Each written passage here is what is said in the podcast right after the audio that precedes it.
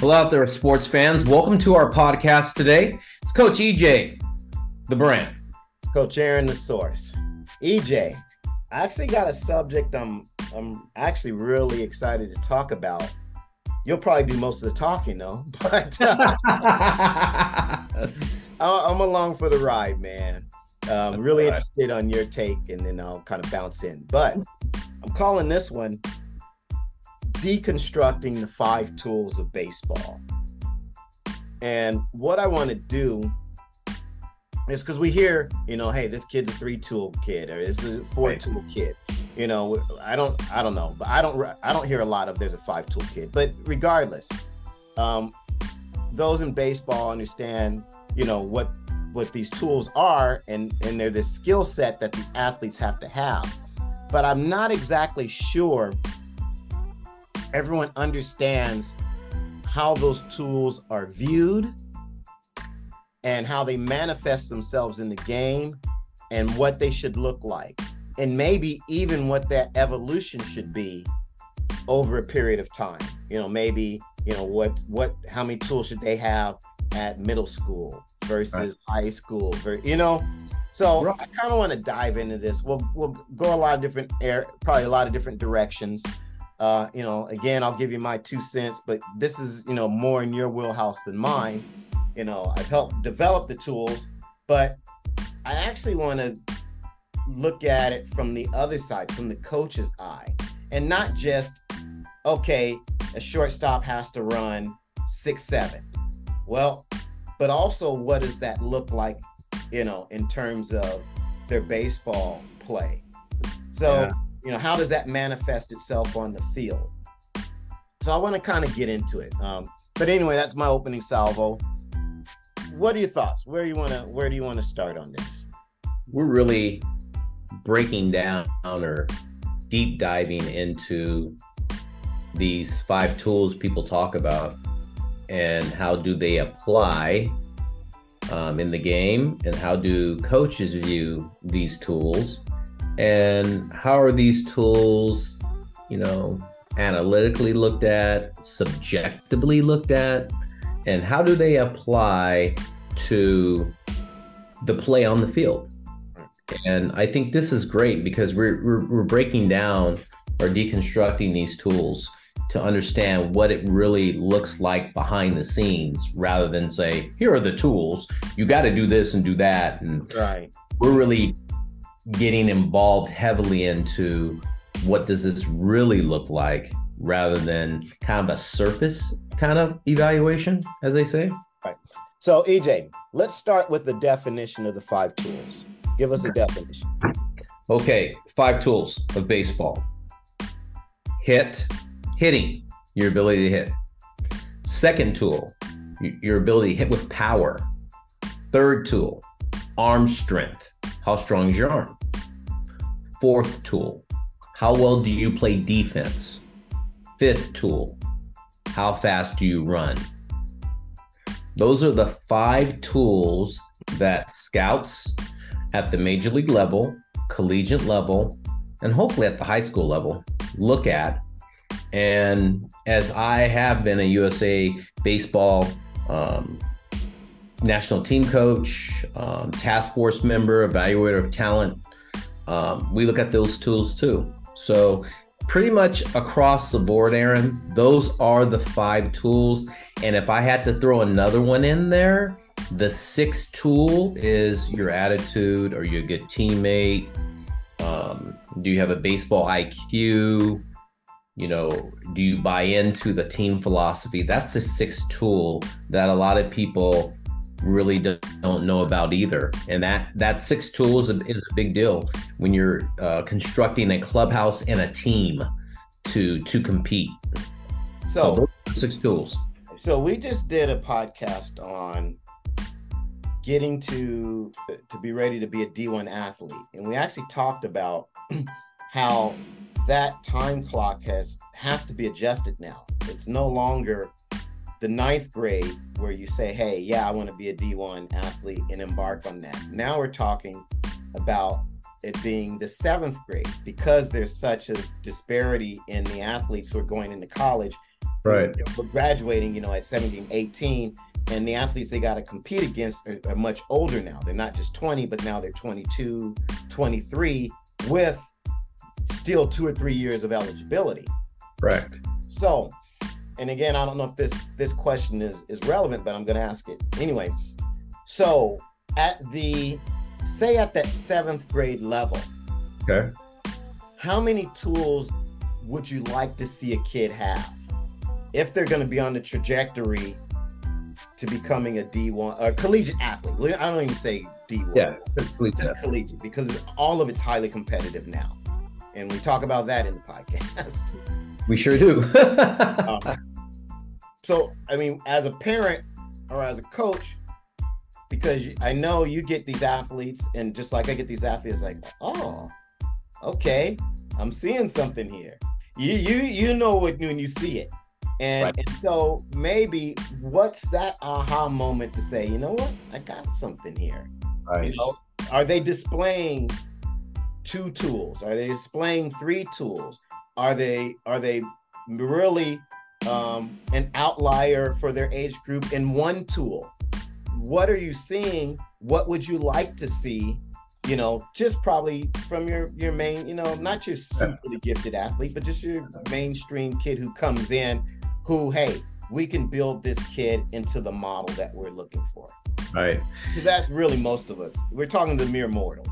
We're not talking. Right. We're talking about the average Joe guy. Yes. Okay. So two tools. Two. I say two. Um, and the reason why I say that is because I think we can develop a third one. Mm-hmm. Say, like the kid's got a really good arm, that's a tool. And he's a really good defender, that's a tool. But he's an average runner and he's an average hitter. And those aren't tools yet. The power tool, Aaron, by the way, I mentioned, I don't even look into that because that that is a tool that is acquired later on I, I believe it potentially has what I call a potential label. I don't I don't use that tool very much. In colleges, the guy's got power, but the bat and everything like that, it's changed that. I think the power tool is later in pro ball, personally. That's my opinion. Okay. I think you see guys hit 20 home runs in college or 18, they think that's power. No, it's not. I put a wood bat in the hand and now it's eight. Yeah. so, just I, I throw out the power tool. So I need to see at least two tools, and let's develop a third tool. So if now, I see I have the good arm or a good, uh, you know, good defender, and he's the average runner, we can help that average runner because maybe their their gait or whatever, you know, you you know this better than I do, is just not functioning right, and well, we can make that guy a little bit better. So let's look at you said the defensive tool because that's something that's a little more subjective. Yes. So you know, at the seventh grade, what are they doing that tells you, hey, this kid has a tool? Do you see what I'm saying? Because we yes. I talk about this a lot of time. You can be successful at lower levels doing things incorrectly. Right. So, what are you looking for that really says, hey, that's a defensive tool for a younger athlete? Because something that they do at the seventh, eighth grade may not play right. in high school because size of the field gets bigger, you know, the, the right. game gets faster, all of those sorts of things. So what are you looking at that transfers to the next level? Yeah. Each level, right? High school, college, for, for instance, one can they catch the ball? What I look for is when they play catch, like they catch the ball and they catch in their pocket and they transition into a throwing hand and it's very smooth and it's very relaxed and it's controlled. If I see that, that's a start of a defensive tool. That's a start of it. it doesn't mean they have a defensive tool, but they can catch the ball properly and they're catching their pocket every time. And when they go to transfer into their hand, it's not like they're always double clutching. They're just, it's a smooth transition into a a movement pattern to throw the baseball. Key, a movement pattern to throw the baseball because you can teach a movement pattern, but they're doing it naturally. Catch, transition, move their feet, good good arm, right? So they're doing that. That's just catching. Now you get them out to the position, the same thing. It looks the same. Mm-hmm, mm-hmm. They're in infield, looks the same. Catch, transfer, good movement pattern. Outfield, they read the ball, jump, get a jump, turn the right way, get their feet in correct position, catch the ball, throw it. So I hit the ball, I hit the ball on the ground to an outfielder. They can come in, catch it, move into a crow hop fast, and transition with the glove to hand transfer and the throw. So that's when I know I go, there's a tool there. How efficient will that tool be? Let's go try it when uh, a person is running against them or it's live. Let's see if that actually is a tool when you play it live.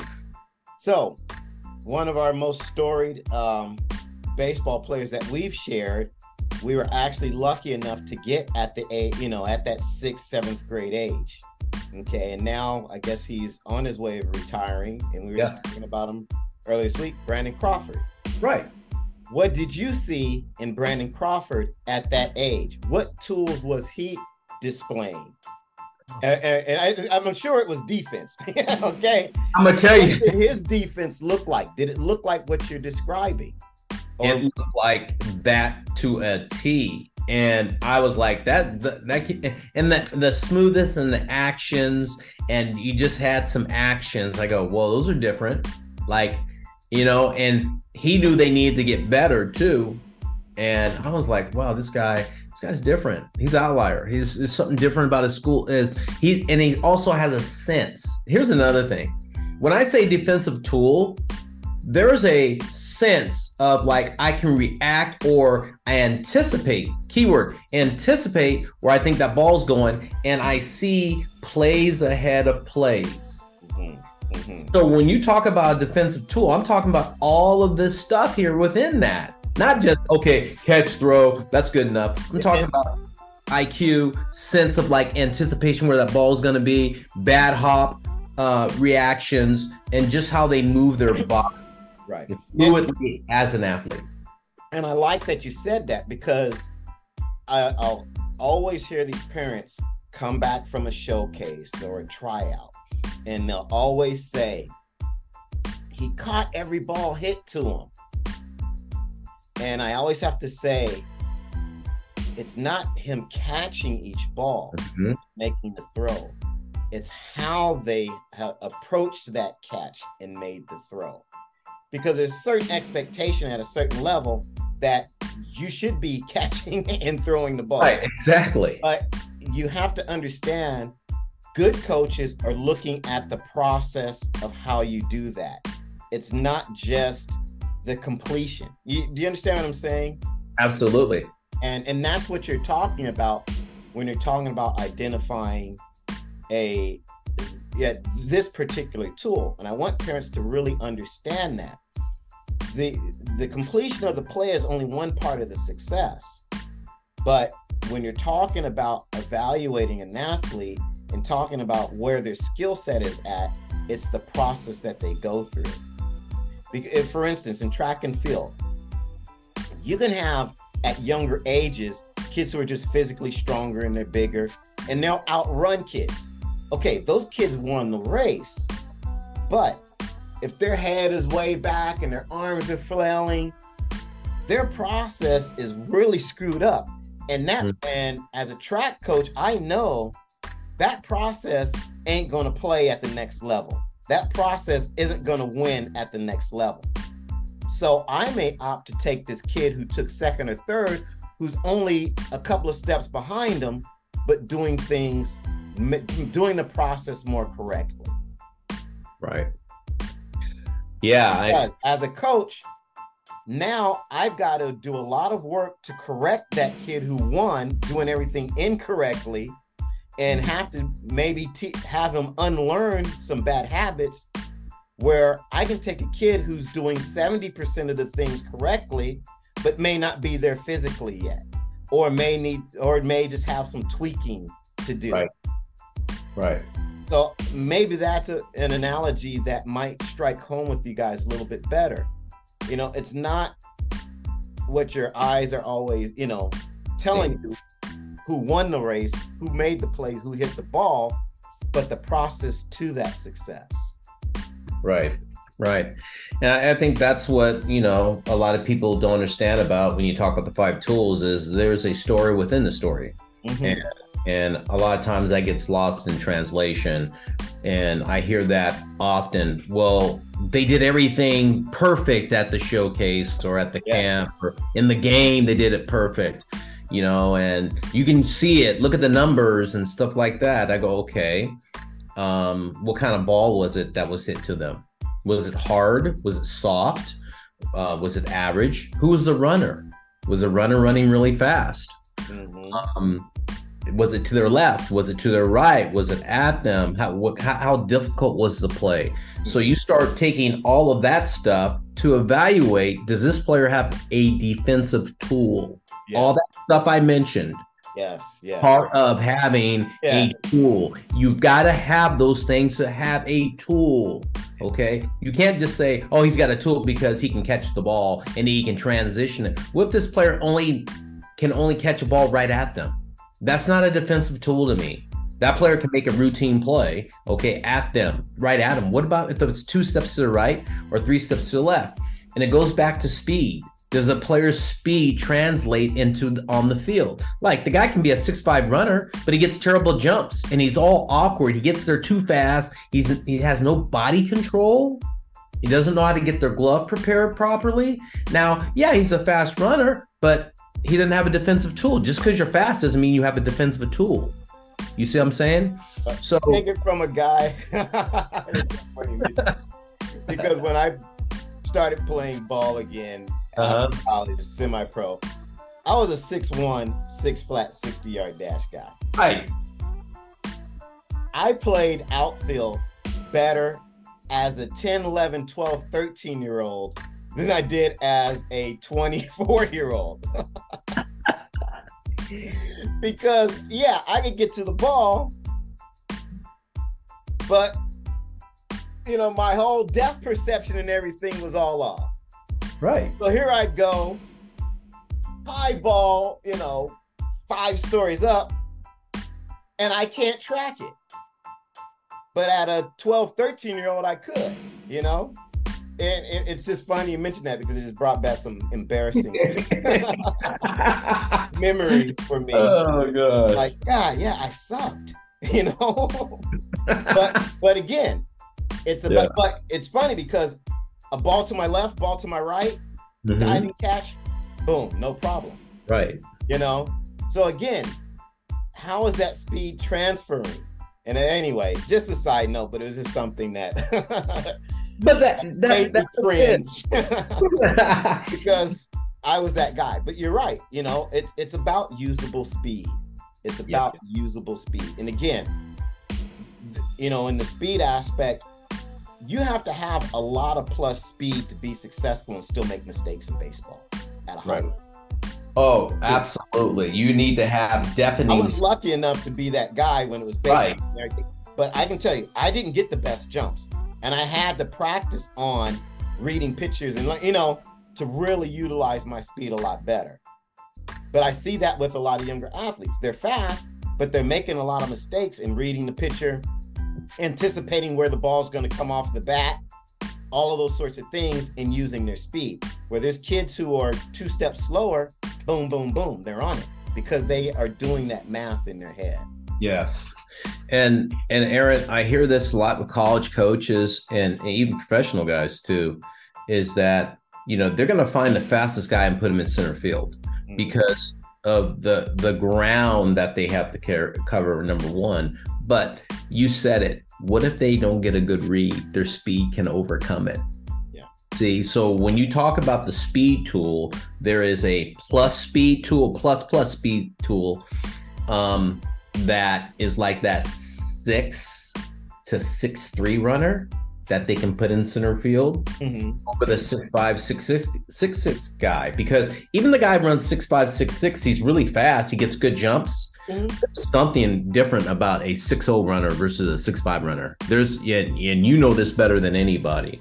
So when they start talking about these tools and, and people understanding they need to understand about these one tenth, two tenths, three tenths of running speed is a big deal to a lot of these guys at certain positions. Mm-hmm. You know, so uh, understand, you know, about this tool set and what does it mean to you. You know, um, And I think um, we're taking a deep dive and breaking down these tools um, is important. Isn't really important. So just to to kind of recap on the speed tool, because we kind of just glossed over right. a couple things. So then basically when you're looking at a speed tool, it's not just the flat out speed. That's the raw speed. Okay. That's, That's raw speed. Yes. Yes. Now we're talking about maybe how they clear the bat, how they clear the box, mm-hmm. they make contact with the ball. Right. What's their approach if they've got to take two? What's that path? What's that route? How efficient right. that is? Mm-hmm. Do they have the ability to reaccelerate to take 3 Mm-hmm. Mm-hmm. What is their sliding mechanics like? Right. right. It all plays. A- first dive, first dive. Do they right. know how to anticipate that? You know those things properly. Then, when you're talking about speed, I guess, what are their jumps like? What oh, are their lead offs like? You know, are they heads up guys who again anticipating where the ball is going to be so they don't get caught in a pickle? Yeah. So I mean, I'm just going through scenarios and things that I had to learn to be able to utilize my speed. I mean, is that what you guys are looking at on the backside too? Besides, okay, this kid's a burner. Because you can only use so much of that. Right.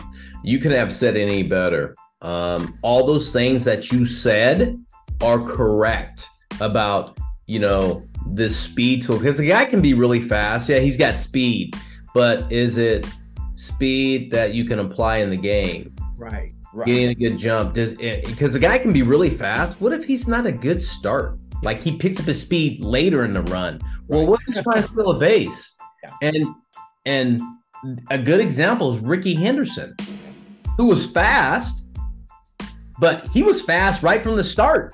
Right. He stole so many bases is that he could get the top speed really fast. Another guy, Vince Coleman, could get the top speed really fast. And that's why they stole all these bases and versus a guy that is just as fast as them, if not faster, and he couldn't steal bases. I saw that guy too. I saw that guy, a guy named Keith Tool Cool Thomas, was a five nine six zero guy, couldn't steal a base. We throw him out every time because he never got a good jump and couldn't get the top speed. By the time he got halfway there, he was like at top speed, but the ball was there. Yeah, and you know? it's funny you mentioned that because when I talk to athletes about speed, and and the, the 60 is such a misnomer. It, it does oh. such a disservice to, to baseball. It is a disservice because of its application to the game.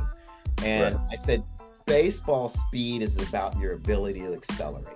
Mm, yes, sir. That's it. If you're talking about usable baseball speed, it's your ability to accelerate. So if I'm a scout and I'm wanting to quantify if this kid has a speed tool, it's not going to be based on a 60 yard dash. Right.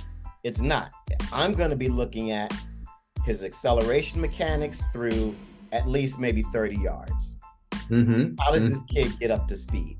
That's going to tell me the playing speed that he's going to be able to use or the right. potential playing speed he's going to be able to use. So this is coming from a speed guy. Okay. That, to me, that 60 just doesn't really matter a whole lot. I mean, I guess it's like the it's like throwing 90. Yeah, you got to run a certain time to get your foot through the door so that they'll consider you. Yeah. But in terms of what makes you effective ball player, I don't think that's in, an indicator. And and I'm going to go off on a tangent and say I agree with you 100% there. And coaches are timing guys when they hit the ball. You said it. How do they get out of the batter's box? Usable speed when they hit the ball and how they gather and run down the first base line. Yes, on a ball hit on the infield, how fast are they running through first base? And then also uh, another thing that a lot of people don't understand about that speed tool is when they get a hit, that base hit, what's their turn time? Running full speed, they touch the bag, what's their turn yes. time? And then when they hit extra base, a base hit, what's their time to second? What's their time to third? That's why they have these splits on their on their stopwatches. Oh, he was there at a second and he got there at third, and they can go back and look at that. Well, coaches are looking at that at that now. And yeah, because there's an efficiency that you have to have to be able to take two and take three. And if that time gets slower and slower, it doesn't matter. And even though that might be 60 yards, it's not 60 yards straight. Right. Right. And you know, it's kind of funny you said this. I was watching a video on one of the players that you and I share, and I saw this player hit the ball to right center field, and I saw him get the proper turn, pick the ball inside corner of the base, and then when he saw that he was ready to go to third, just before the bag, he just took off to third, and I saw, whoa, look at that.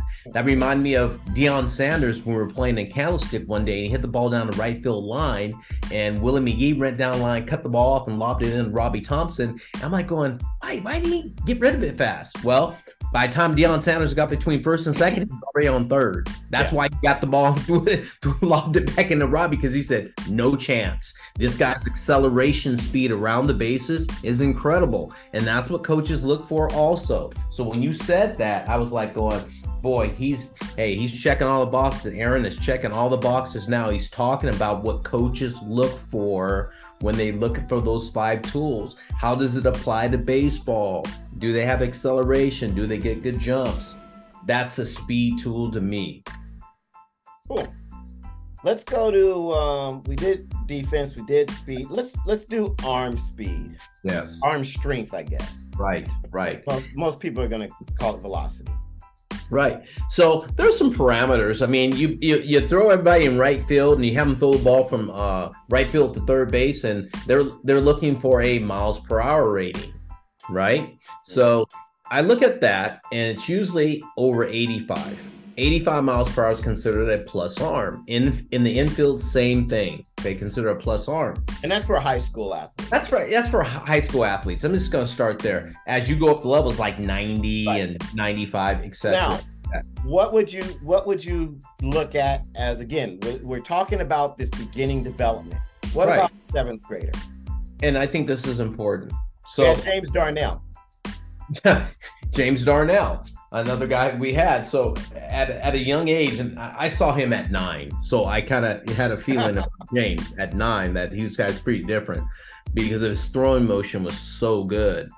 But he got the ball in his arm speed, man. His arm speed to get the ball and bam. I'm like, whoa, that's different. So what I looked at with my eye was the fact that how fast he could catch the ball and then get his circle moving on the backside. This arm was moving quickly, and when he threw it, the ball had carry.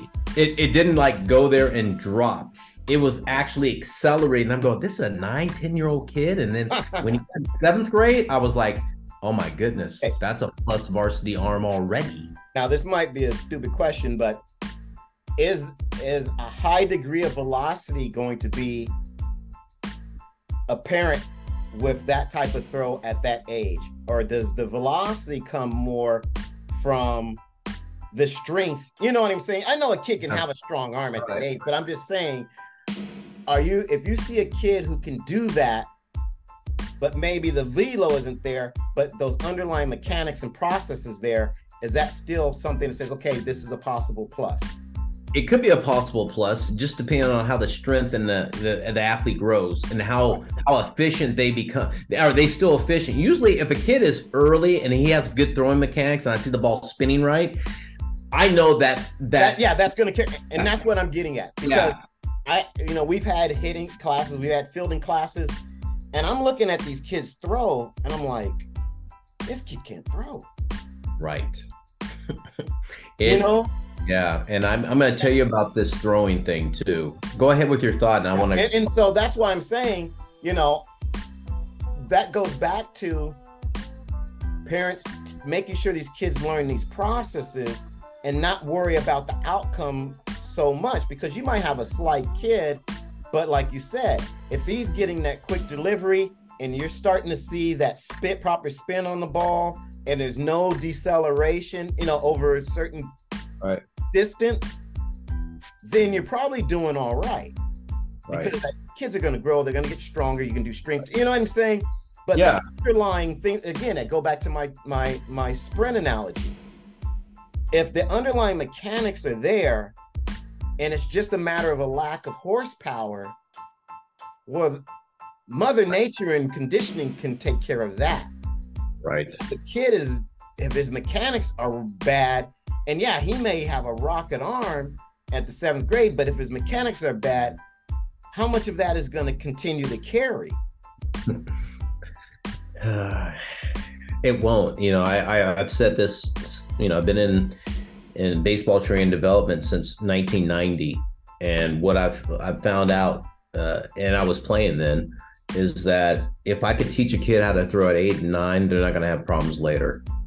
And I think it's so such a, a big issue. Teach kids how to throw properly at eight and nine. Um, and even at, at 10 can be late. 11 can be late. 12 can be late. When the kid picks up a glove puts a glove on and they go for their first throw teach them the proper mechanics the wrist action the arm action all that stuff. Because if you don't then the field's going to catch up to you mother nature's going to catch up to you with bad mechanics and throwing and when you, you first so much that that you can do and when you first put that glove on the kid what are most people looking for? They're looking for them to catch the ball. Right. they're not looking at that not, other aspect. They're not looking at the throw. That's the success. That's the visual success. Right. That's the win. Yeah. They might get the ball to you, but it might be so wonky in any other way unless you really have a trained eye and understand what that process should look like. That probably is overlooked quite a bit. Because again, you have this false sense of success because oh the kid got the ball to me. Right. Right. But you dropped the ball. That's the failure. You, do you understand what i'm saying? So our focus is probably is it has to be on both processes not just the one that looks like the success right and along those lines aaron the player who you're you're playing with at a young age they're copying what you're doing mm-hmm.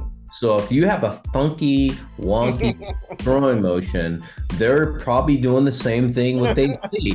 I'm a young kid. I don't know. I mean, right. six, seven, eight, and they're looking at that going, oh, mom, dad though that way. I guess that's the right way. Because condition as kids, listen to your parents, do what your parents do. And they're doing the same thing. And I remember a coach years ago, uh, and he said this to me and I love this. What he said to me he goes, you know, I try to play catch the way that you're teaching us in the coaching clinic. So my kid knows how to play catch correctly or how to throw correctly. He said, I try to catch with two hands. I try to the arm action you showed us, and I try to do what you taught me, so my kid can come become a better thrower. And I remember that. I remember this kid's kid, um, this young man's, uh, this this gentleman's kid, and he was a very good thrower of the ball because the father or the mother in, in, in, both cases were teaching them properly. I've always said this. I thought girls throw better than guys at an early age because they're taught better and there's a a um, there's a degree of importance on not only catching but throwing and throwing properly. And the classes we've taught over the years in softball and baseball at the same age group, whether it was softball, yes. Girls class, always throw. The girls were way better than the guys at right. 13. And, and, I was like going, they just have better mechanics. They were taught oh. better at an early age, and that's why they throw the ball much better. They throw the ball way better than the guys do at an early age. And I've always said that about uh, softball players versus boys at certain ages. They threw the ball better. So it could be a compliment if someone says you throw like a girl. Absolutely, it sure can. I'm like, you throw like a girl? Well, that's pretty good. hey, I'll take it. Um, okay, so now moving moving on to speed right. or arm speed, arm velocity, arm strength mm-hmm. at the higher level. So you, you talked about, you know, they put you out in right field, right. and they they you know give you a, a velo reading. Right. Now, right. what are some of the other things? They're probably looking at trajectory. Definitely trajectory and carry. Trajectory and carry is what they're so, looking for. Explain carry because we talked about carry again in right. infielding, but I really want you to give another definition or repeat that definition of carry on a ball. Because I don't think people understand what that really means. Carry would be when the ball comes at you and it's still maintaining some sort of velocity going to the base whether it's when it's going there, it skips and accelerates to the fielder or the third baseman in the case if the kids are in right field, or if the ball is thrown on a line and it stays on that same line all the way to third base. That's like carry arm strength. They look for that. How the ball comes out of the hand and it just keeps on moving. It doesn't like die, or you right. can ball sell or peters out, right? But this ball's accelerating, and it when it gets to the fielder, it's got bam pop to it. It's got this pop, and you go, whoa, that now that's arm strength. That's a plus tool right there. That ball has carry and it has the velocity, and that's what they're looking for. Whether you catch a fly ball or ground ball and get rid of it, they look for that because at the end of the day, when a guy's trying to go first to third, you're an outfielder. You got to show that kind of velocity to throw that guy out. And so um, that's important about carry. The ball just has life to it that is just constant life and, and gets to the base quickly. I like that term you use, life. Ball has life to it. Yes. Good.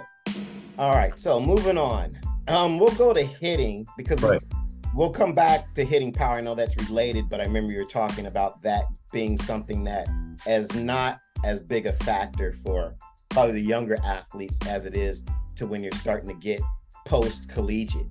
So, right. Uh, let's go to hitting. And I, I, I wanted to talk about hitting because we've also had some shared athletes who have been evaluated recently. Right.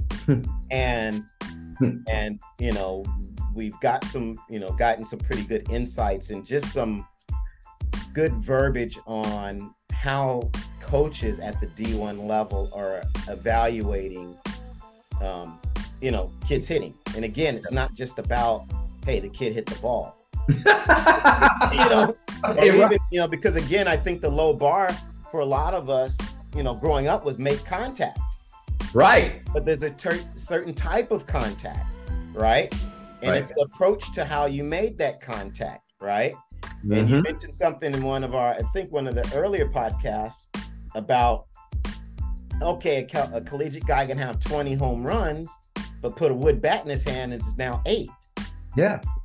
so, and you, you use the term a lot. I like, hey, that bat doesn't play at the next level. So let's get into that. Let's get into that the the yeah. hitting tool. Yeah. So if we started, you know, and and and just kind of go along with me here. If we start at a younger level, like seventh grade, and and I look at it, and if the kid's hitting the ball in the barrel in the sweet spot consistently, I go, well, that's really good. So in batting practice, they're hitting the ball in the sweet spot, off the tee, sweet spot. So that checks a box. Okay, sweet spot off the tee, sweet spot off BP. Okay, game. Okay, inter squad game. Boy, he's getting a lot of hits. Looks good. Now all of a sudden we get umpires, teams are playing, scoreboard, fans yelling, doing the same thing. I go, hmm, that's consistency. That gets overlooked. The the kid's consistent off the tee, consistent in BP, consistent in the game, consistent inner squads. Like that, okay, that that's alerts me. This kid possibly has a hit tool. Let's see where that goes in a statistical manner over a long period of time during the season. Oh, it does. It matches up oh, that's a star of the hit tool at a younger age. Okay. Now we get out and we start playing high school ball, and you start to see them face better pitching. Okay. And they're hitting better pitching, they're hitting on the sweet spot. And all of a sudden, oh, wow, that looks good. Okay. It's consistent. It's consistent. The average is high. Oh, he can hit. Oh, check off the boxes. Now we go to summer, summertime, better pitching, throwing harder. Is he doing the same things he did at seventh grade, eighth grade, high school varsity? He's doing those things. This kid, this kid has a hit tool in the summer. Now I go, hmm, is that a hit tool that relates to college? So let me stop you there. Another one of our shared athletes um, had a, a storied major league career probably one of the, the, the funnest guys I've ever worked with, Chris Carter. Oh, the animal. one of the best hitters to come out of the Bay Area. Absolutely. Um, Hands down. Yeah. Uh, in, in quite a while. And, and so I started working with Chris, I think ninth grade, 10th grade, maybe. I think earlier than that because I I had him at 11. Okay. He came to you right after, right after that, a year later at 13, probably.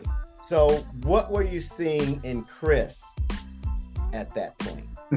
Well, first of all, um, he was in attack mode right from the get go, from the first swing. His mindset, when he got on the tee, it wasn't a warm up.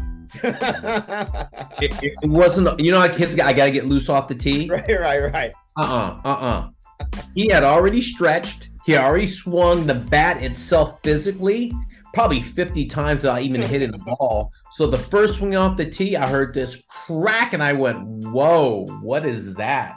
And he, it's like, and all of a sudden he just locked in. When I say locked in, locked in like a big leaguer. And I was like, this kid's like 11, 12. What's going on here? and just and I was playing still, so I, I I could relate to what he was doing, and I was going, "Whoa, that's different." That's way different. He was just locked in mentally and he was ready. See, he was prepared before we even started off the tee. So he started hitting the ball off the tee, and all of a sudden it was starting to go to the back of the cage on a line. And I went, Whoa, wait a minute. That's off the tee. And I'm not talking about like two or three, I'm talking about like 10 to 20, 30 in a row bam, bam, bam. And I went, oh, that's different. And I said, okay, he okay, he's off the tee, ain't moving. Let me let me throw him some BP. Man, I started throwing some BP and I just heard this loud crack. Bam, bam. And it's just like off the tee. And I was like, man, this dude is like, is he, is he having a good day? You know, like he having a good day? No, that wasn't a good day. That was him every day. He would just hit so much and it was off the sweet spot. So the swing was developed. It was developed on one, he had great balance great balance, yeah. good body control. When he hit the baseball, he hit through it, and he never hit at the ball. He hit through the ball a lot. Yeah. And, and when he hit it, it made a different sound, and you heard it. You heard him when he hit it, you know, and that that triggered me at a young age. So he started just doing this against every type of competition that's a hit tool. And you know what happened? That's the first guy I said had a hit tool of power. Yeah. I mean, I remember doing a showcase showcase workout at a park in uh, at Diablo Vista Ballpark here in the Bay Area, and um, 20 scouts came out, 20, 25 scouts, cross checkers, local guys, everybody.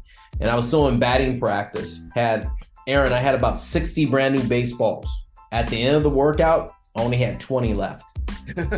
yeah, left the ballpark 40 times. I'll never. It's the, the the best hitting display I ever saw. He left the ballpark left field, center field, right field, just hitting missiles. And after about that, they go, I go, you guys seen enough? Yeah, we're good. he goes, I'll hit some more if you want me to. I'm like, more baseballs, Chris. but that, that's what I'm talking about, man. That's, that's a typical Chris Carter. yeah, right there, right? He had a t- that's a hit tool. That's it. He's on the sweet spot hitting the ball with backspin perfectly to left, center, right, and it's consistent. That's a hit tool. So you look at that and you go, wow, that's a true hit tool." That's what they're talking about. And when you looked at his swing, he was in correct positions, correct setup, launch, initiation, contact, finish. He was just had him dialed in against all types of pitching, you know, and it took a lot of repetition and he was able to do that. And so when I see that, I kind of evaluate, you know, when I evaluate hitters, I compare him to Chris all the time because that is the ultimate hit tool right there. He could hit. And so when people say, oh man, he could really hit, I go, hmm, interesting no, that guy could really hit. What what is your son doing or your daughter doing that we can make a little bit better? So I started going breaking down the mechanics, and the college coaches do the same thing. They got tons of video now. High school coaches got tons of video, and you can break down the mechanics and see if this player could possibly make an adjustment to have a hit tool. Like this is a flaw in their swing. Can they adjust now and do that in the game and take that forward consistently? Keyword consistency. Hit the ball in the barrel. Can they make an adjustment? That's how you can acquire a hit tool. Okay. You may not have it, but you can acquire it through work, uh, training, and stuff. And can you handle it in the game? If you can translate that it can become a hit tool if you're the average Joe. Or if you're above average, you maybe you have it. So in the era of of metrics and all that stuff now, right. What how is that playing with identifying a tool? Um, or is it? You know, is is there certain if we're trying to quantify it, which everyone always tries right. to do, quantify everything. Right. Are right. there certain spin rates at certain ages that you know yeah. that that people are, are, are following because you know again can a kid achieve the right spin rates with an improper process so right. and and the reason why i say this is because again I can have a kid run a fast time. Right. But if his process is wrong, I know it's not gonna he's not gonna race at the next level, take your analogy. Right. So and I know people are looking for, hey, what is that thing that I need that's mm-hmm. gonna tell me, hey, my kid is doing good and right. they're doing well.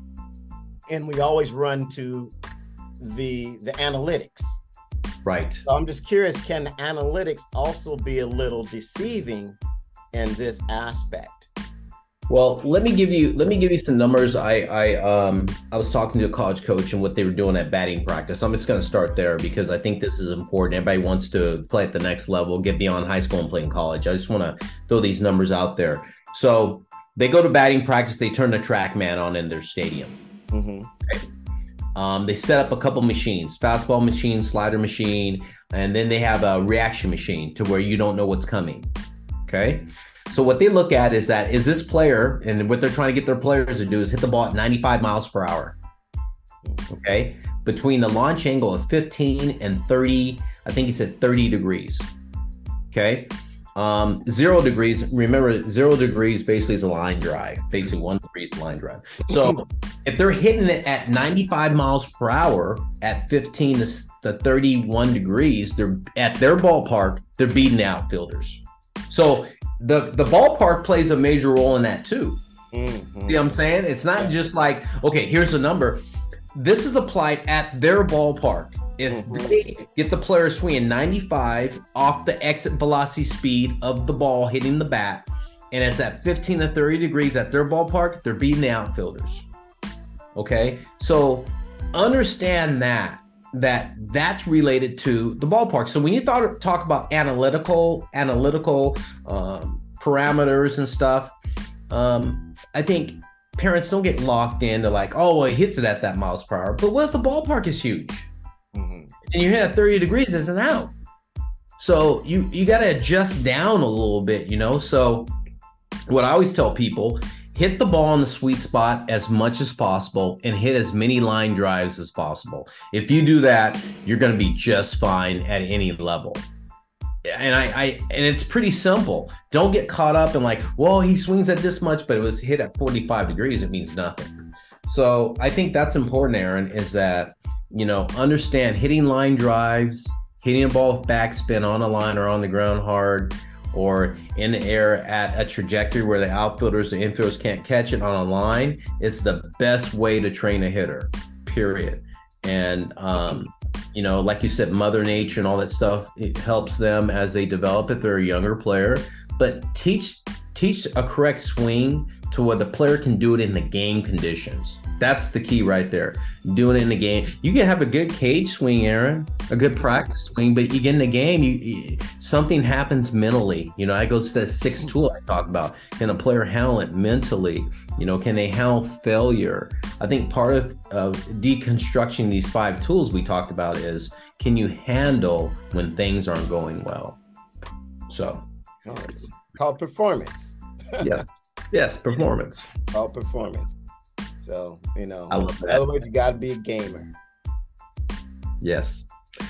Yeah. Well, I, you know, that that kind of, you know, talks about those tools, Aaron, about all those tools, and in the power tool, like you discussed, is a tool that I think is acquired later. I don't see a lot of players with power tools immediately, and I've seen, I've seen, just over the past ten years, of athletes I've had, maybe two guys with a power tool, like a projectable power tool, um, and it, it plays. Um, the first player, um, and and I think that Chris Carr because he had a natural power tool. But from time Chris left us and stuff, two players. We have one right now that potentially has a power tool that we share, and then um, years ago there's another guy who just had it, and you know it it it, it worked at the next level. But uh, yeah, so I think the power tool is something that um, has a lot to do with the development and strength of a player. Yeah, yeah Brett Wallace was another kid, a guy that comes. in. He also had a long. uh, Brett Wallace could mash. Exactly. Yeah. He could hit. He was of the best hitters. These guys are far and few between, and I don't think people realize or appreciate. You know, oh, my kid hit so many home runs. It's like, yeah, okay, well, Mm. what kind of? What was the pitching like? What was the field like? You know, and how did that ball move?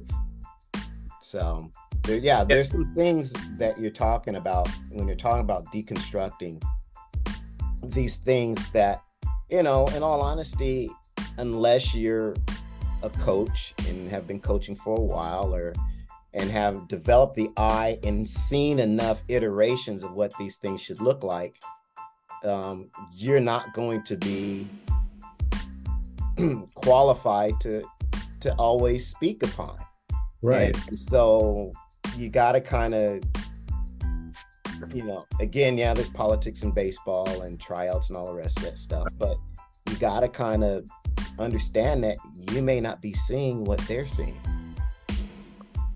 And and and so part of what reason why we're doing this is so that you guys can understand hey these are some of the things that these coaches are looking for and regardless of whether there's success on the end of that activity or failure, what does that process look like?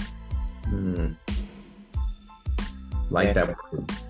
And I think that's where the emphasis needs to be, especially for these young athletes. If you're talking about developing these tools, some of it might happen naturally.